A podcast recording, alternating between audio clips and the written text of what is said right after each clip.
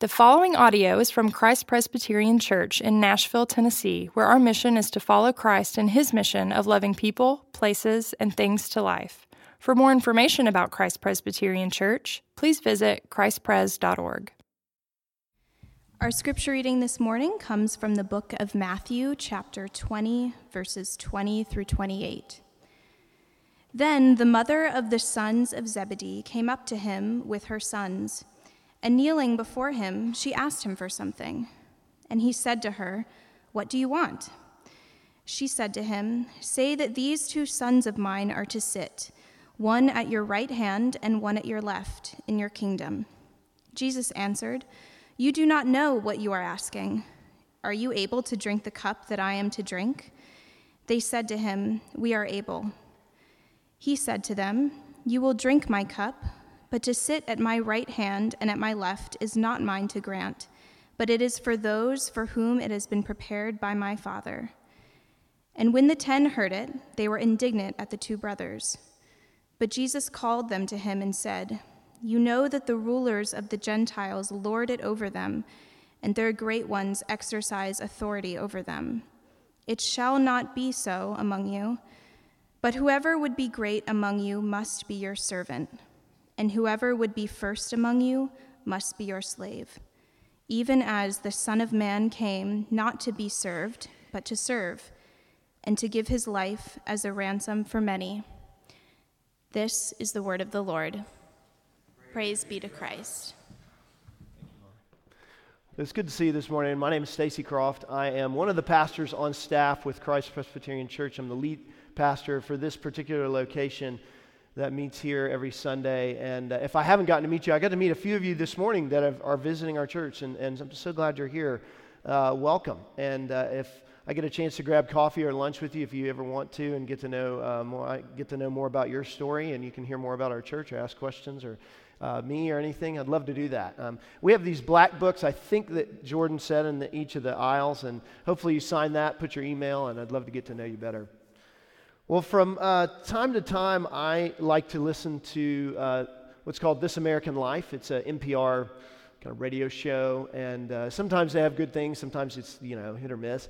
Uh, but from time to time, I love hearing the stories that they tell. And for this particular one, it was called uh, Where There's a Will. And of course, you finish There's a Way. But this particular story had to do with something that happened over 30 years ago with a particular family in Israel. Israel had just invaded Lebanon, and um, there's a, a soldier who's actually a brother of somebody who is, uh, I guess, regularly on the This American Life uh, podcast. The soldier had just uh, uh, was a part of in Lebanon, a part of that, and it was a policy of the Israeli army, uh, if at all possible, to have uh, leave at least every two weeks so that you could go home. And Lebanon wasn't very far from uh, you know, Israel. They could just shoot home and come back.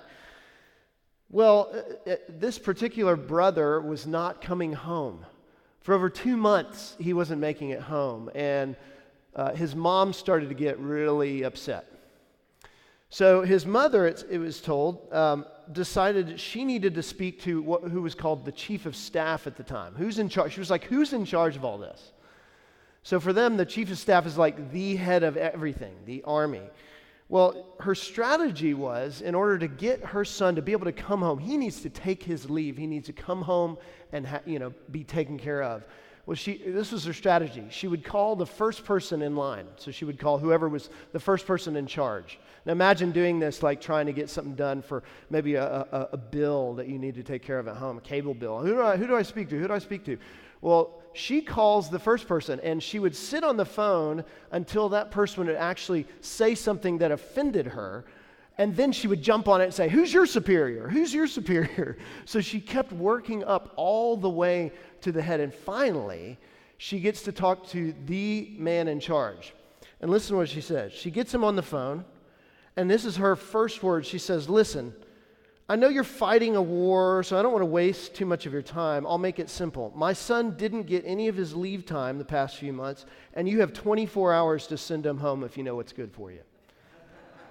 the chief of staff says back to her, Ma'am, I'm sorry, do you know who you're talking to? Are you actually, are you threatening me? And she says, Yes, I am. If you don't send him home within 24 hours, you, you better know some, I'm going to be coming after you.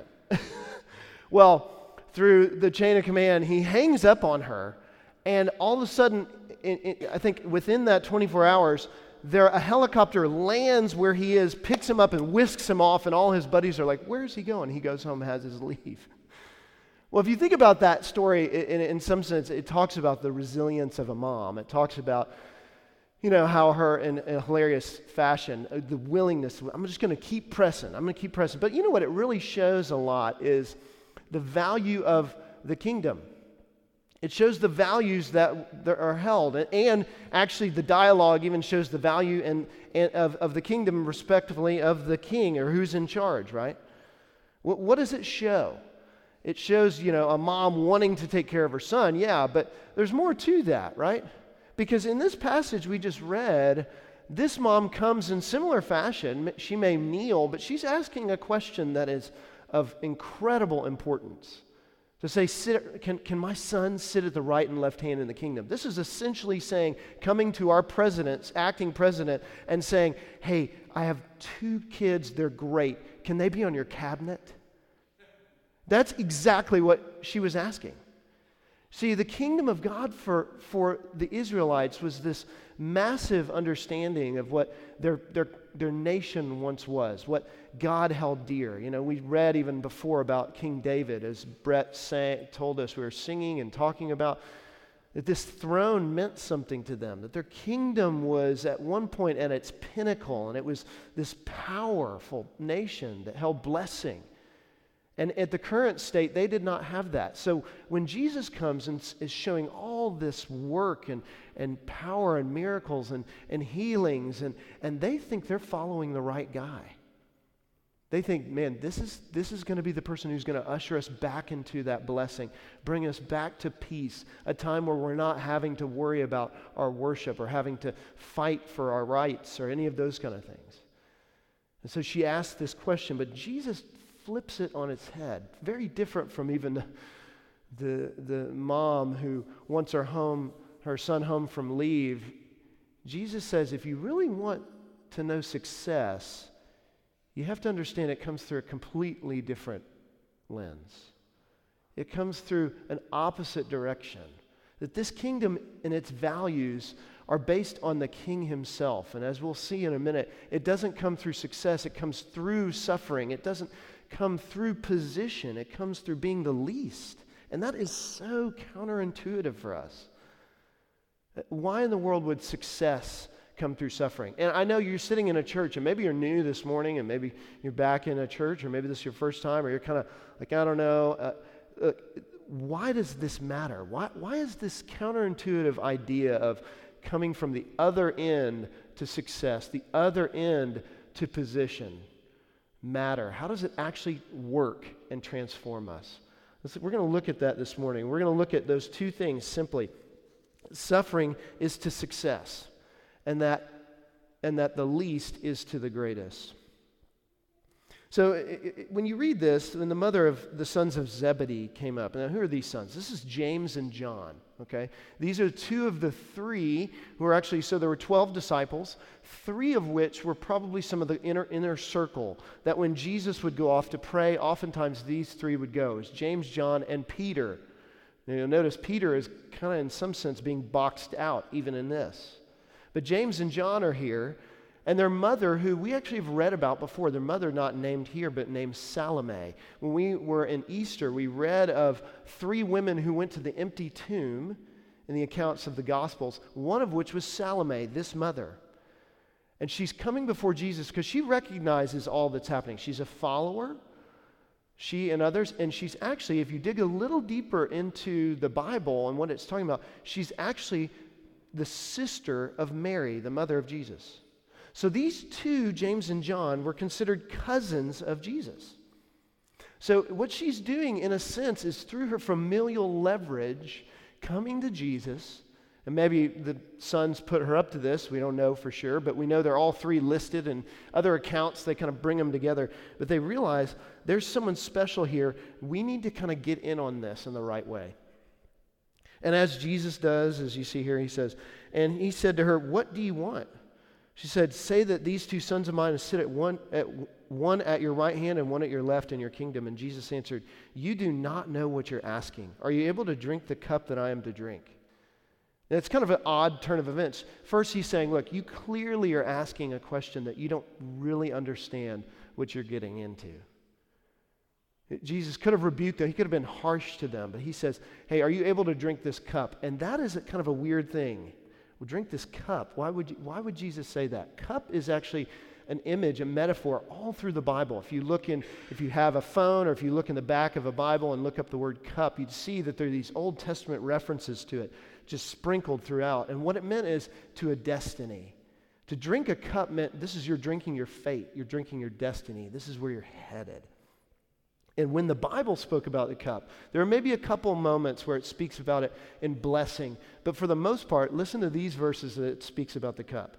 In Jeremiah 25, it says this Thus the Lord, the God of Israel, said to me, Take from my hand this cup of the wine of wrath and make all the nations to whom I send you drink it.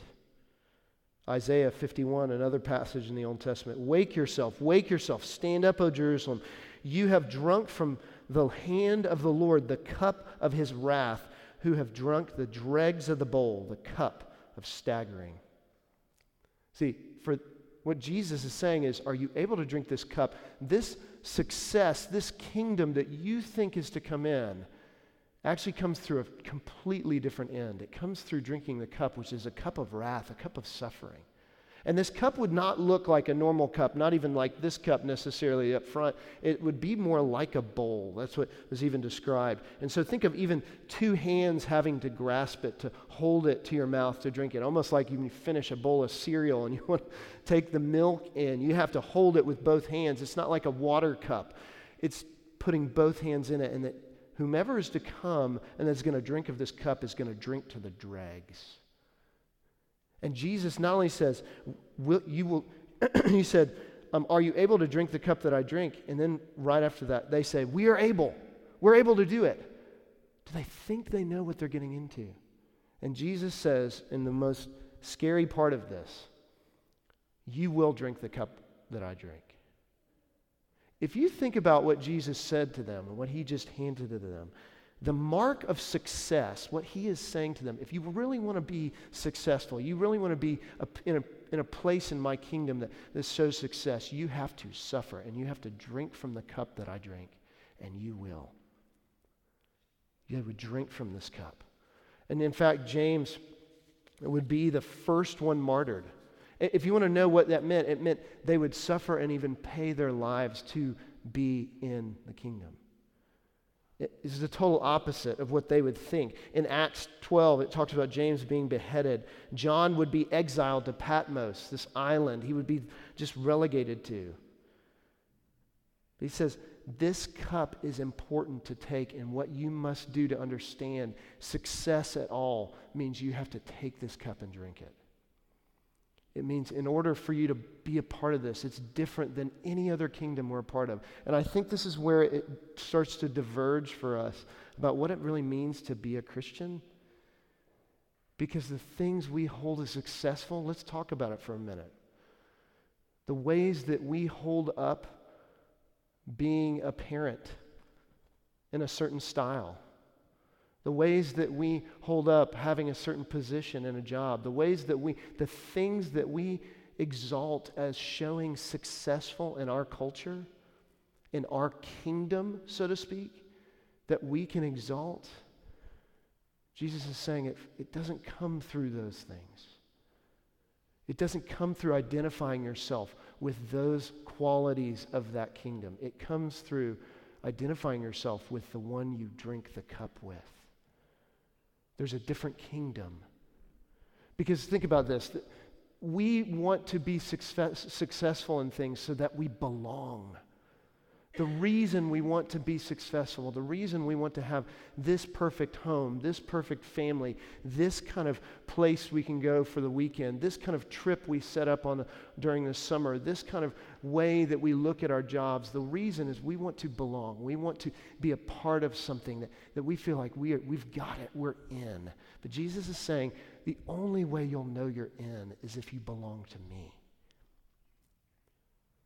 Those things will always change. Aren't they always the moving target? always a moving target. Every time that you, you set yourself in a place where you feel like you're in with a certain group, you feel successful in a, in a job, it always moves to the next thing where you feel like, gosh, I haven't hit that mark yet. I don't feel like I'm, I'm a part of this crowd. You hit that lonely portion of your life and you go, where do I really belong? I was watching, it, I love watching these documentaries. This one was on the SEC network. It's called SEC Storied. It's kind of a 30 for 30 ESPN documentary type thing. And this one was on, it was called The Book of Manning. It was about Archie Manning, Peyton Manning, all these successful athletes. But it was really focusing on Archie and from his, the father's point of view. And one of the things that was so beautiful about it was this, is as, I don't know if you know much about Archie Manning, he played football at, at Ole Miss. He was incredibly successful. He went on to play uh, for the New Orleans Saints for years, and he never, not one season, had a winning season. Lost every year. But all through this time, his boys were growing up uh, under him, and it had this, it was, he was always taking videos, they said.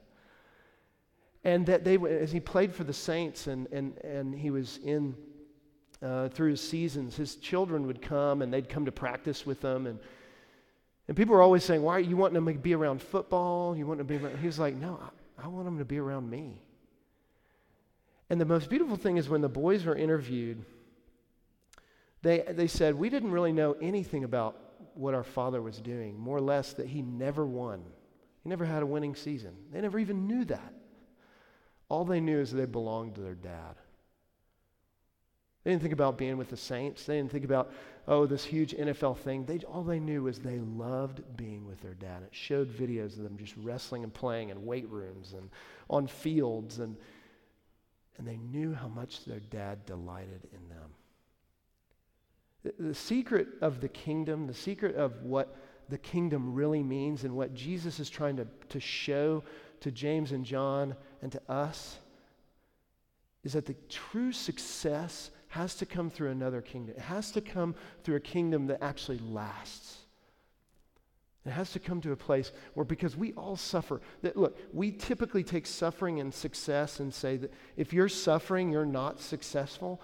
Jesus is saying actually the opposite. He's saying if you want to, uh, if you want to understand what it means to be successful, you have to suffer. And the Christian view of that is very different from any other ideology, religion, or philosophy.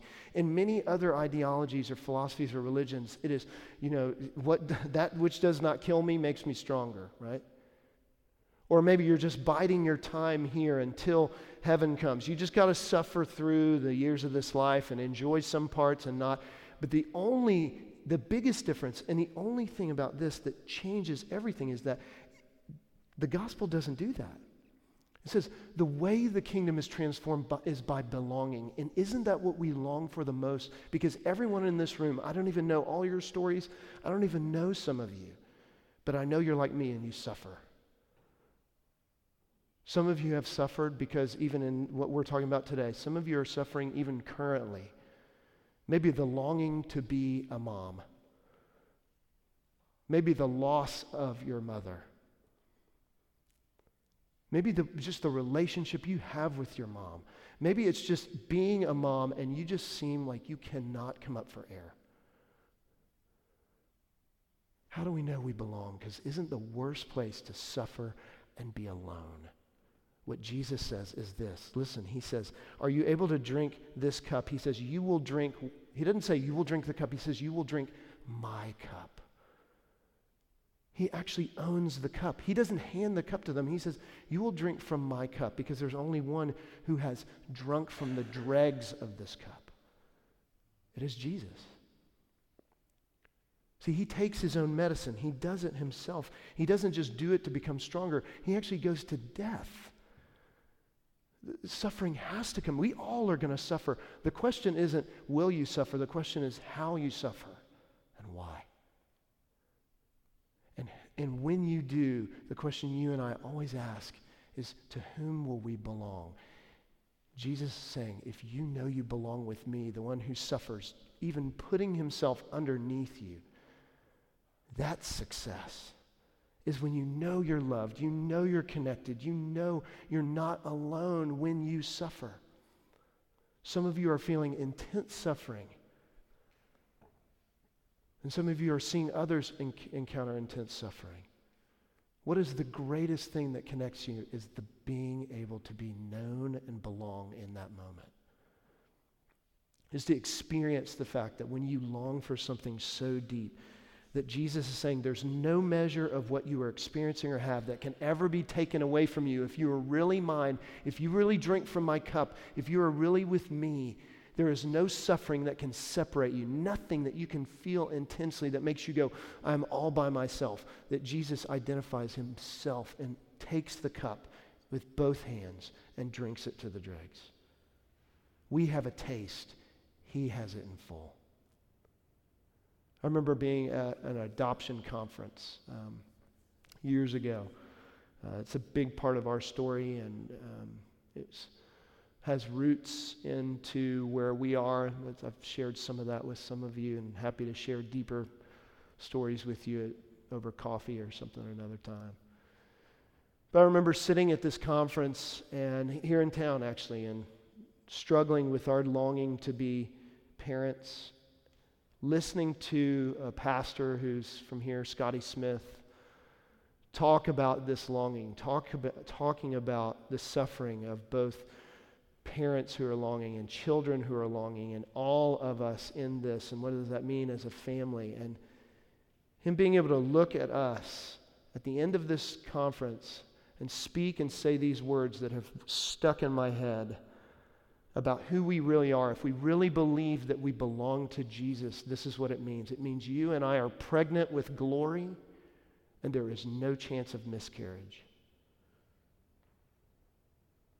We are, you hear that? We are pregnant with glory, and there is no chance of miscarriage. If we really believe that this kingdom is different, do you know any other kingdom like that? That is success and it meets us even in our deepest pain and longings. It allows us to go back in reality. If that is true, that Jesus meets us in that place, then it is true that we can go back to our suffering and pain and realize that we have a God that meets us there. And we can walk through it, no matter what the outcome is. There's no chance of miscarriage. Jesus sets this up for them and he says, This is the kingdom. You want to be a part of this kingdom? You want to sit at my right and left hands? Do you know what you're asking? Because it comes through this cup and it, and it also means your position. That's actually the, almost the passive way we actively receive it. The active way is you and I have to take up what's being least in the kingdom to be greatest. He says, You want to know the right and left hands? They wanted that. That's what they asked for.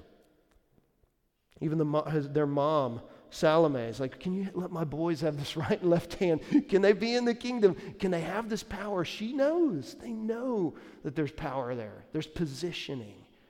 There's what they want. The right and left hands were the place. I mean, think about it. These are the positions in the cabinet where you get to speak in.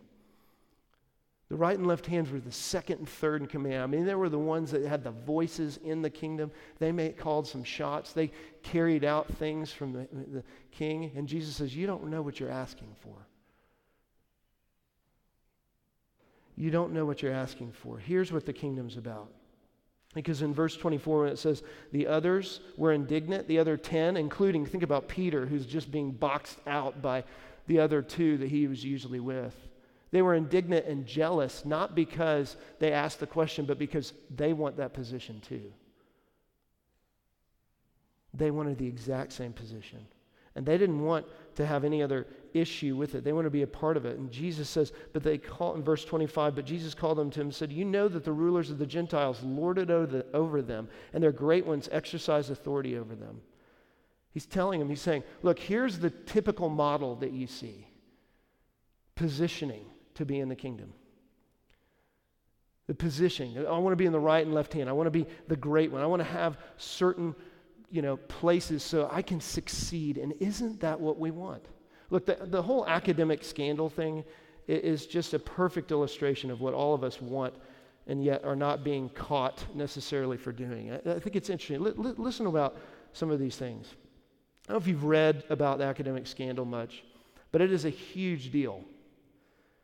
Parents were paying for scores somewhere between $15,000 and $75,000 to have scores changed. Cheating went down in some three ways. Someone would take uh, SAT, ACT exams for a certain student. Uh, someone would review or correct them. Some were not even aware, some students weren't even aware that this was happening to their exams. Look, sports opened a back door to certain elite colleges, even for students that may not have even fit into these divisions of athletics, and they were brought in. And listen to this even images were doctored. Some students' faces were photoshopped onto athletes' bodies, and bogus achievements were added to their college applications. Why, why is this happening? Some of us in our room are like, we we're not a part of that. Oh, but don't we want the same? Don't we value positioning our children to be in a place where they, they are valued in this kingdom? Where we want them to have, we want them to avoid suffering and actually just have success. We want them to have the right and left hands, don't we? And it's not an all bad thing, but how do we really want? What do we value in that? Felicity Huffman, who was one of the people who, whose ch- child was um, a part of this, and she was caught as doing this. I think she says such an interesting line here when she was interviewed. Some parents were like denying it. Felicity actually acknowledged it. She said, in an attempt to assist her daughter, she ultimately hurt and betrayed her. This transgression towards her and the public I will carry for the rest of my life. My desires to help my daughter is no excuse to break the law or engage in dishonesty. How much do we value the position of our children or of ourselves? In any way of this culture and to cozy up to those in this culture more than we do in the one that actually meets us in the reality of our hearts. Look, I'm guilty of it too. I want my kids to be successful. I'm not standing up here, I'm not going to tell you that I, you know, fight against having my kids suffer. But what are we doing when we don't teach our kids to suffer well? What are we doing when we don't learn to suffer well? And we don't, I'm not, when I say kids, I don't just mean kids that, that are ours. I mean the ones that walked right down this aisle. That we are modeling the values of the kingdom and the king every day. No matter where you are in life what values are we ex- showing? Look, I, I, remember being, and I still feel this way a lot. And you may be sitting there, and I wonder if you feel, I don't know if this is the language you would put on it, but feeling often like we're just not on track whether it's uh, everyone around me is having children, or everyone around me is moving to this place, or everyone around me has these things, or everyone around me has a spouse, or everyone around me is going to, I mean, all those questions that we have, we want to be in those positions that we feel like we're on track, on track with the kingdom's values that we live in. And I want to remind you when do we ever stop and allow ourselves to say, we don't have to be on that track? There's another track that actually defines all of it across this whole planet. And he said it's from the least to the greatest. It's not from positioning ourselves to be in a place where people are like, that person, they're just great. It's being not even remembered. You notice Jesus uses being a servant, then being a slave here. These were positions. One was a hired person, one wasn't even hired. Somebody was forced as a slave into labor. They were positions of the lowest authority in the culture, Jewish or otherwise. And yet Jesus says, this is what it means. What does that look like for us? It doesn't mean you quit your job, it doesn't mean you throw things out. It means, though, that do you have a set of lenses where you know your position in this society, in this kingdom we live, that yet we are living for another one? And we live in two the heavenly kingdom, and yet this one. Are we defining success for ourselves and every, everyone around us by being in positions where we are going to be known forever? Who needs to know your name?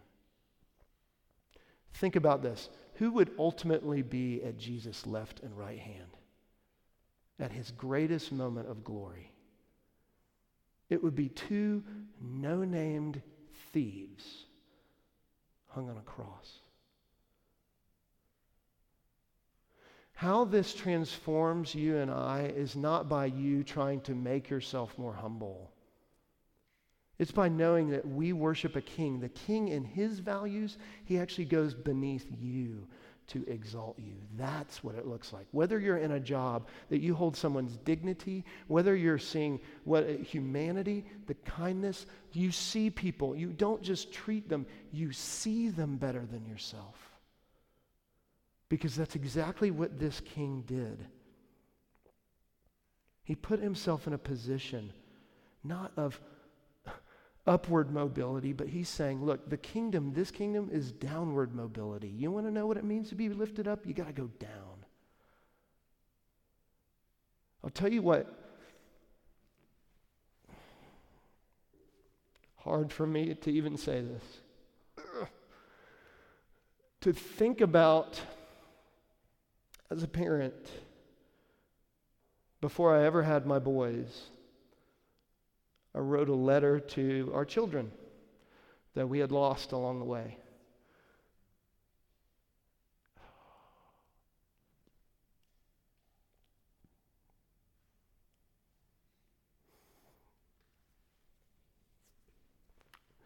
And to be reminded, as I forced myself to read that letter again this week, What are my values? And who holds me? And is my success and is my position in this world based on that? Or is it based on someone who sent someone else?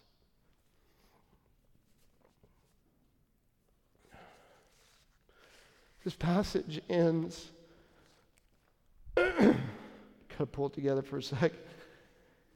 This passage ends with a phrase that we never use really in our culture except for negative ways. It ends with this it says in verse 27 And whoever would be first among you must be your slave, even as the Son of Man came not to be served, but to serve, and to give his life as a ransom for many. What pays for my positioning? That word ransom, it's such a weird word. Again, we don't use that except for in negative ways. But the distinctive of what this means and the values of the kingdom and the value of the king are set at a table right here for you to see. It means that he paid for you. The word ransom is a word meaning purchase, bought back. It means you belong. And you belong regardless of what your status is in this culture, what your positioning is. His death, it's actually saying his death does something. It actually does work to pay for you so that you are never cast out. You are brought in. It's a payment, meaning you're released from an old kingdom and you are a part of a new one. You're released from an old king and you are part of another king who lays himself, he comes beneath you. He actually gives his body and blood for you. As, as you prepare to come to this table and receive this, know that this kingdom reverses everything else. What transforms you to leave these doors and to handle your family, your life, the way you see yourself in your jobs completely different is knowing the true value of you from the king himself so that you can approach this kingdom with kindness, humility, love. That is not just a ethereal word, but a reality because it does something in us. We belong, and because of that, let's stand together. We're going to read from a